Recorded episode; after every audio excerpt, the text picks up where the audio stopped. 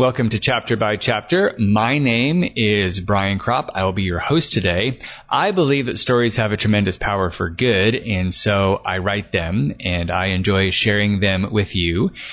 If you are newer to this uh, podcast show thingy, um, the way uh, the show rolls is in just a moment. I'm going to read a chapter of a story that I have written, and then on the other side of that chapter, I go into some of the behind the scenes, what went into the writing of that chapter, whether that's Easter eggs or stories from uh, my childhood or uh, just ways that you go about writing a story um, in any kind of capacity. Whatever wisdom I've gleaned on how to do that at this point, um, you can uh, check that out. If you like behind the scenes kind of material, uh, this is a really good uh, show for you. We have been in um, my second book in the Pearl Saga series, and that book's called Shell Game.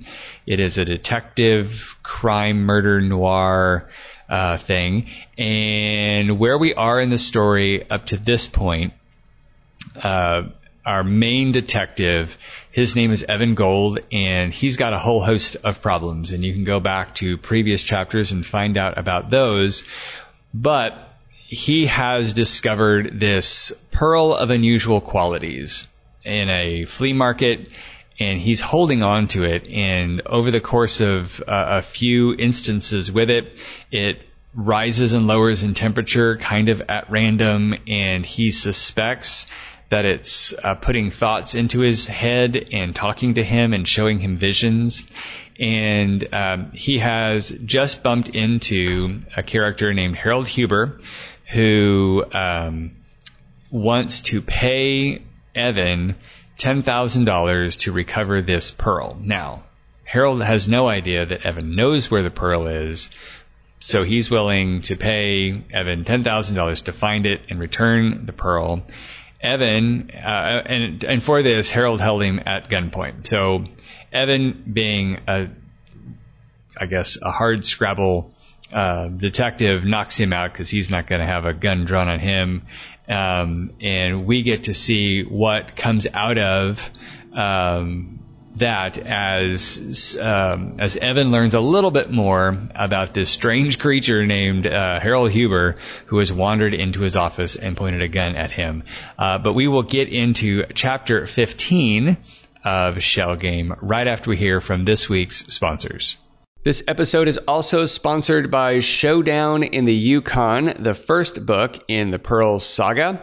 It is a story of Monterey Jack Danvers, who is a reformed pickpocket who is hired by his old partner in crime to help rescue a uh, stolen gold claim up in the Yukon Territory for a widow. He also finds the widow's daughter quite attractive, and that helps him go on this adventure that takes him on uh, stormy seas, through caves, through forest fires, and being hunted down um, in forests, and all kinds of uh, great adventure. And the big question is, Will they be able to uh, rescue this gold mine, uh, this gold claim back from the evil man who uh, took it from this poor widow woman? And then what kind of man does Monterey Jack Danvers turn into by the end of uh, the story? It is also the prelude to uh, Shell Game Part 2 of the Pearl Saga. And you can find Showdown in the Yukon at Amazon.com. You can also find the links uh, to that over at BrianThomasCropp.com. Chapter 15 Evan stared at the brown suited man sleeping peacefully on his office floor and shook his head before searching his pockets. Harold Huber was not carrying anything close to $10,000. Evan thought the offer was too good to be true, yet he was mildly disappointed, since he'd never seen that much money in one place and had always wondered if holding it would change him in some way. If nothing else, it would make him more than square with all his creditors. Once getting over only finding five $100 bills in the wallet, he found a square, sepia portrait of an older woman tucked in there. Evan held the picture next to Harold's face. He could see the resemblance and assumed the picture was of Harold's mother. Even criminals can love, Evan mused as he replaced the wallet and went through the other pockets. His search came up almost empty and laid his sparse findings on his desk. What he found, other than lint, was a ticket to the Granada Playhouse downtown. It was a play called Yukon Melody. The Athens Gazette had said it was worth a person's time and money, but Evan did not voluntarily sit in dark rooms with strangers and avoided the different cultural events around town. He also found a peppermint, a claim ticket for some items at the Webster Hotel, and a rabbit's foot on a chain. On the back of the claim ticket was scrawled the address to Evan's office. Placing all the items back in their proper homes, Evan then pulled the snub nose from Harold's hand, flipped open the gun cylinder, and emptied the six bullets into his palm. Evan rested the gun on the corner of his desk, then he sat in his desk chair and waited for Harold to rouse himself. Fifteen minutes later, by Evan's watch, Harold began to stir. Harold sat up and felt his jaw, and then he looked up to see Evan looking at him. Evan saw Harold's face quickly realize how he ended up on the floor. As he tried to regain his dignity while working his way back up to his seat, Harold said, I suppose I deserve that. Just so there are no unnecessary hard feelings between us, Evan said. I feel I should be square with you. I searched your pockets while you were away just now. Harold quickly felt his pockets before saying, I suppose I deserve that too. He gave Evan a weak smile. Imagine my surprise, Evan began, when I discovered you were lying to me about this deal of a lifetime. The look of shock and hurt on Harold's face surprised Evan. I have not lied about even one detail, Mr. Gold, Harold said. I hope you understand I've not told you everything, but what I have informed you of is pure as chastity. Then how come you only have $500 when you're offering me 10 G's? Evan scowled. Amused, Harold laughed to himself. I see, I see. The man in brown said, clearing his throat. You don't imagine I would carry that amount of currency about my person, do you? In my experience, you never know when someone may decide to rough you up and go through your pockets. I wasn't the one who pulled the gun, Harold, Evan said. Besides, Harold continued, it is not my money that you'll get, but my employer's. Remember, sir, I am but a humble messenger. I can vouch for my employer and tell you that if you help us locate this pearl, $10,000 will be placed in your possession. Looking around at the decor of his office, Harold said, By the way, and I suppose I should have started simply by asking, I do forget my manners at times, would the pearl happen to be in this office? Maybe it is and maybe it isn't, Evan said. You're not going to say? asked Harold. I don't see a lot of reasons why I should. See it from my side. Let's say I do have it. You don't have the money, and you threaten my life. Neither of those things would make me want to do business with you. So far, there's no upshot for me. You understand? Yes, said Harold, rubbing his sore jaw. I understand, but, and forgive me for asking what I'm sure is a primary school question, but knowing I had a gun, why would you risk personal harm if handing over the item would remove the threat?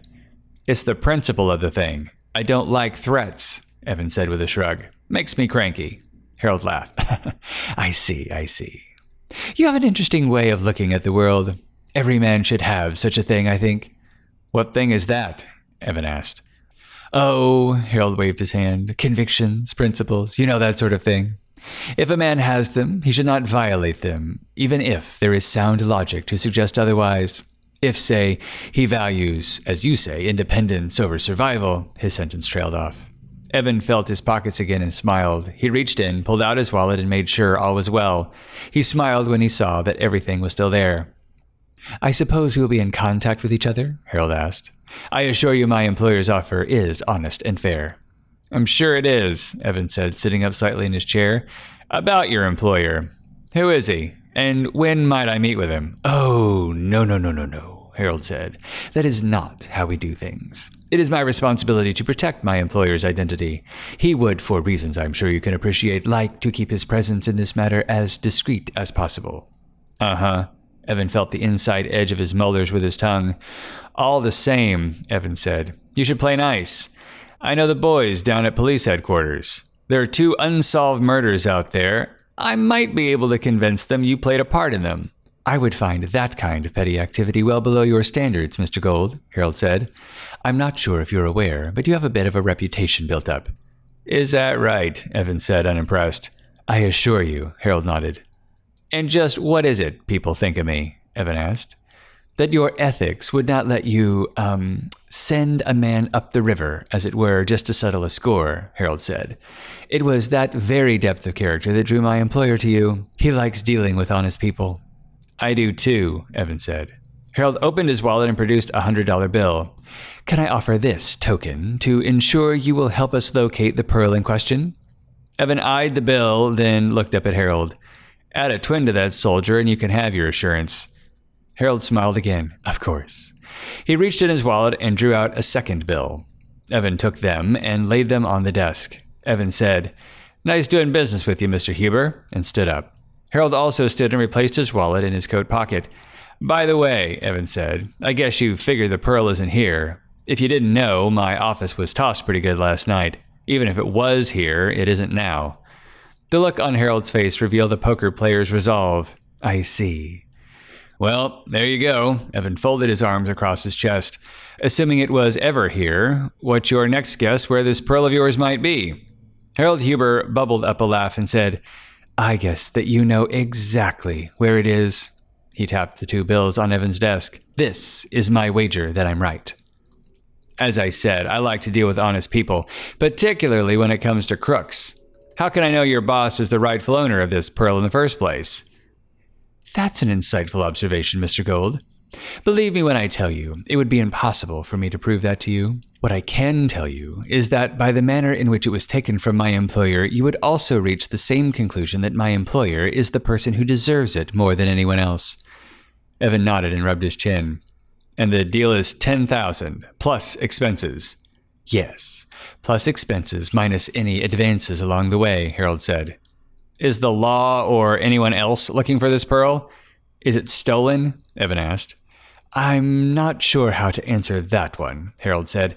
It was certainly not stolen in the traditional sense of the term, and to answer your actual question, no. Our fine boys in blue are unaware of its existence. However, it is a sensitive acquisition, and my employer would like to be kept out of it, Evan said. You've made yourself clear on that point.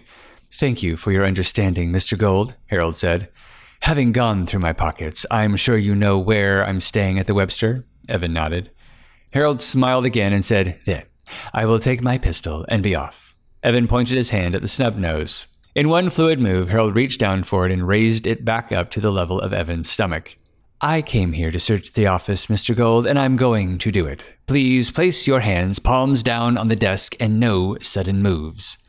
Evan sat back down in his chair and placed his hands on the desk. Then he turned over his right hand to reveal Harold's six bullets.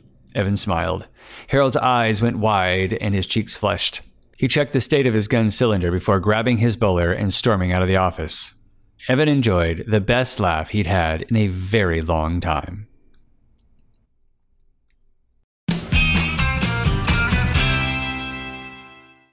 I think this is one of the scenes that I liked writing the most, but it's possibly the least original, I guess. So, um, if you've been listening to the show for a while, then you know that part of my writing journey has been trying to figure out how to finish a story that works.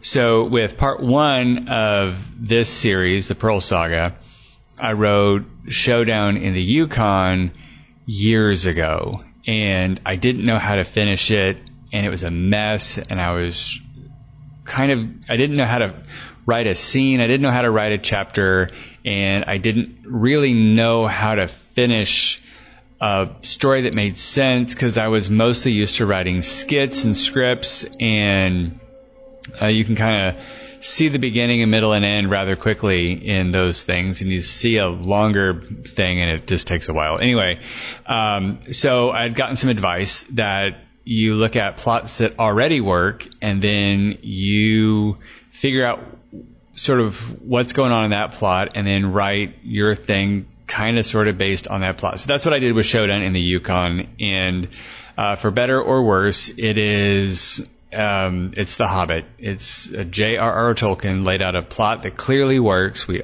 a lot of us, um, like that story.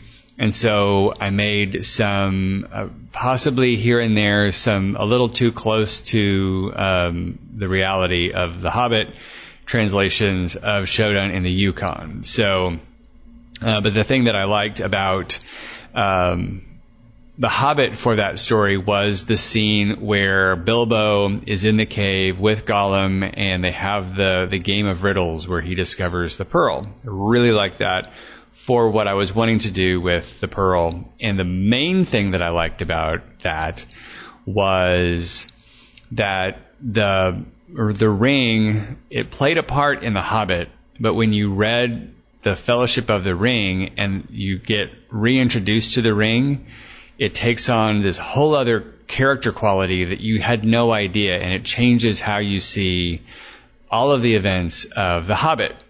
Um, it's my personal opinion that Peter Jackson should have left the Hobbit story alone because he didn't start there, and he did what made sense, which is now that we know that the ring is dark and evil and all those things. Now, if I do the Hobbit, I have to make the ring dark and evil and all the things, and it just isn't that way when you're reading it the way Tolkien, the order in which Tolkien wrote it. But that's a whole other discussion. The but I did like both um, that it, the the pearl could be something helpful, but that there were other things that the pearl would turn into. So, uh, in writing this story there's this other crime noir that I really, really like. Um, the movie of, and I've I've read the book, and it is also uh, very interesting. Uh, but that is called the Maltese Falcon, and if you haven't seen the movie, it's um, uh, I know it's Humphrey Bogart and Peter Lorre, but I can't remember who all the other actors are. Sidney Longstreet, Broad Street, something. Anyway, um, it's a great it's great, just absolutely great. And I was trying to, um, the thing that about the Maltese Falcon that I liked that I wanted to use for this story, which we shall see later, is that um, there's this thing going on in the Maltese Falcon that the Maltese Falcon is important for, but it's not the main thing it's important for. And so I'm sure as we get near the end of Shell Game, that will come up again.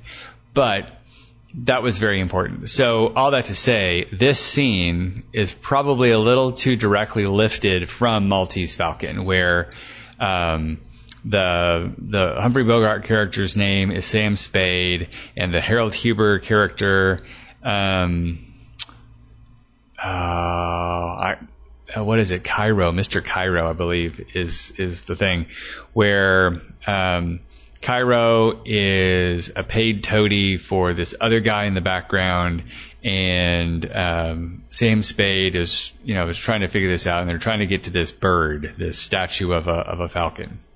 And so that's essentially what this is. And I just enjoyed because I like that scene so much where there's this interrogation that then um, uh, ends in the the toady getting knocked out on the floor, and then he wakes up and he's still trying to to do the thing with the gun. And I'm gonna get my my way. I really enjoy this scene. I'm admitting it's a direct lift, but there you go.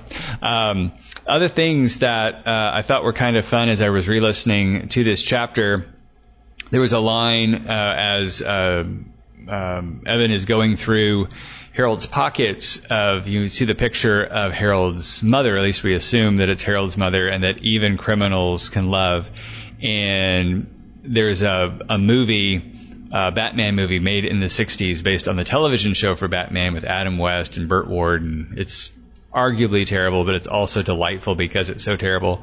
And it's supposed to be kind of campy and all this kind of stuff. But there's a line that the character of the Joker makes when uh, they have dehydrated a bunch of these uh, minions and they're all this dust, and he's instructing Catwoman, who's dusting up all of these uh, things. They're going to rehydrate them later at the UN, and it's going to be this thing anyway.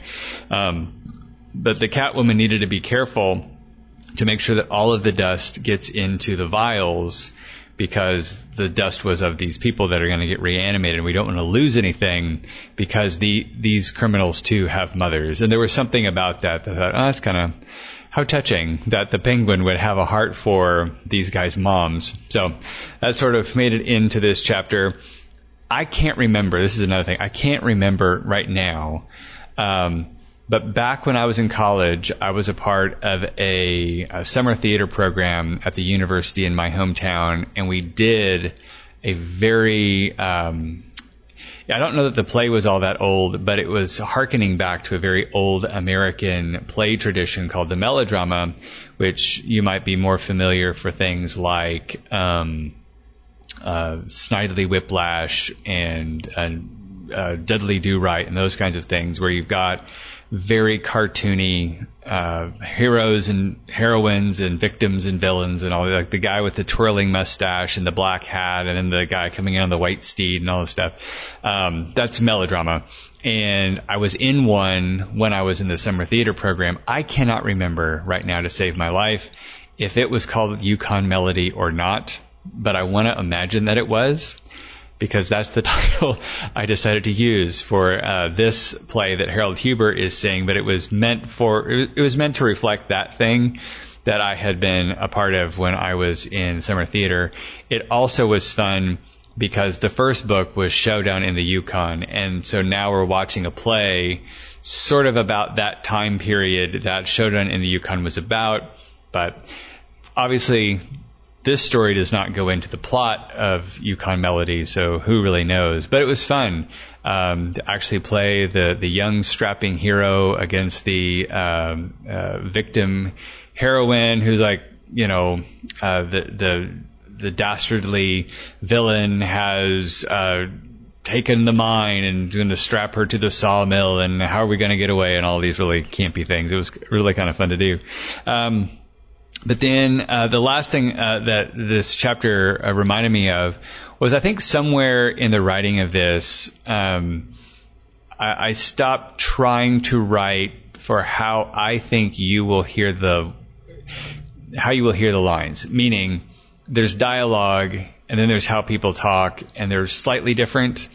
Um, but then there's how you will read the words and emphasize the words and if I were to write like the playwrights that I love, I would write. They're hard to read. I'll put it that way. If you were to read uh, just a David Mamet script or read an Aaron Sorkin script, they're difficult to read because they're not meant to be read. They're meant to be said out loud. And when you hear them, they make sense. But reading them, it's really difficult but that is what I love. I love the rhythm of how those two uh, gentlemen write their scripts. I don't necessarily agree with what they write or um, their worldviews or those kinds of things, but how they string words together, it has a very definite style to it, and I like that part of it. And so I want to kind of write dialogue that isn't realistic, but it does feel realistic as you do it.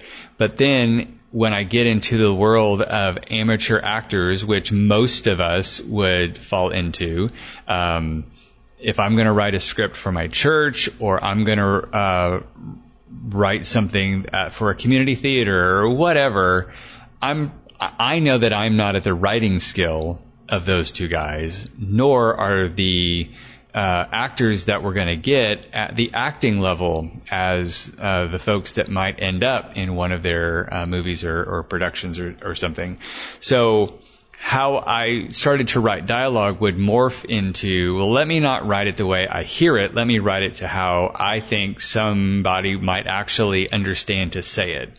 So I've, I've ended up writing dialogue not so much at and, I, and I'm in the middle of the third book in this series and I'm having to remember oh yeah just write the story the way you hear it and then you can always revise it but I'm I'm already remembering that I'm dealing with well don't write the characters so flat so like in a, a previous episode I was talking about writing with an accent that if I can hear someone's voice in my head and just write to that, that is helpful. Well, that happens with Harold Huber. He, inter- he interrupts himself all the time.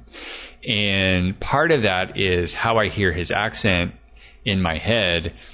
And one of the nice things about this opportunity to um, do the, the podcast is that like with uh, Max Sutherland in uh, Showdown in the Yukon and then Harold Huber with this, I at least have the opportunity. Um, I don't know if it's right or wrong or good or whatever, um, but I at least have the opportunity to say the words the way I heard them when I wrote them um, I don't know how you, if you were to read the story, how you would hear them in your head, but I at least get the opportunity to say them the way that I heard them in my head. And for some reason, this is probably pride and selfishness, but that makes me feel happy that I get to do that. Um, so I guess if you are, if you find yourself in the middle of writing a book, I think if for nothing else, that first draft is for you. I mean, it's just you and a word processor or you and a pad or you and a typewriter, whatever you're writing with. And at, if at nothing else, it's entertainment for you. So write the thing the way you hear it, I guess would be my encouragement to you and me as uh, we move forward. If you are into that kind of thing, um, you can always revise stuff later and you'll have other people read it, obviously, who can go like, mm, I don't understand this, which famously, at least famously for this show, uh, happened with this show too. So, or this uh, book. So, um, you can um, take that for whatever it's worth. Uh, I, I want to let you know of a thing that is out there in the world. Um, you know, every week I wrap up the show and ask you to to hop on to uh, the reader group if you haven't yet, which you still can. Uh, past couple of weeks I've talked about how the system has kind of been goofy. I think that is fixed now. So if you've been wanting to jump on the reader group and haven't known how to do that, I believe that is all fixed now. If you run into trouble, please email me. Uh, my email will still be in the uh, show notes. But I've also um, put together um, another like a pseudonym, which maybe next week I'll talk to you about why the pseudonym is the way it is. But the pseudonym's name is Paul Christopher and uh, I've written, I've written. It's kind of hard to say I've put together is probably more the case. Uh, a drawing prompt book. Uh, the title uh, is 500 doodling prompts, and that will also be in the links. But if you like to doodle, um, what this book is, um, there are 500 different things that you can just doodle. There's space for that, some suggestions for what you can write, and I have found that doodling helps uh, spur some creativity or at least relaxes your brain, if nothing else. And so, um, if you are into doodling, Paul Christopher, my alter ego, ha- has a book out there on the Amazons, and you can go check that out as well. Uh, but again, uh, if you've read the book, pass it on to somebody else and let people know about this show and all the things. I hope you have a great week, and we will see you back here next time.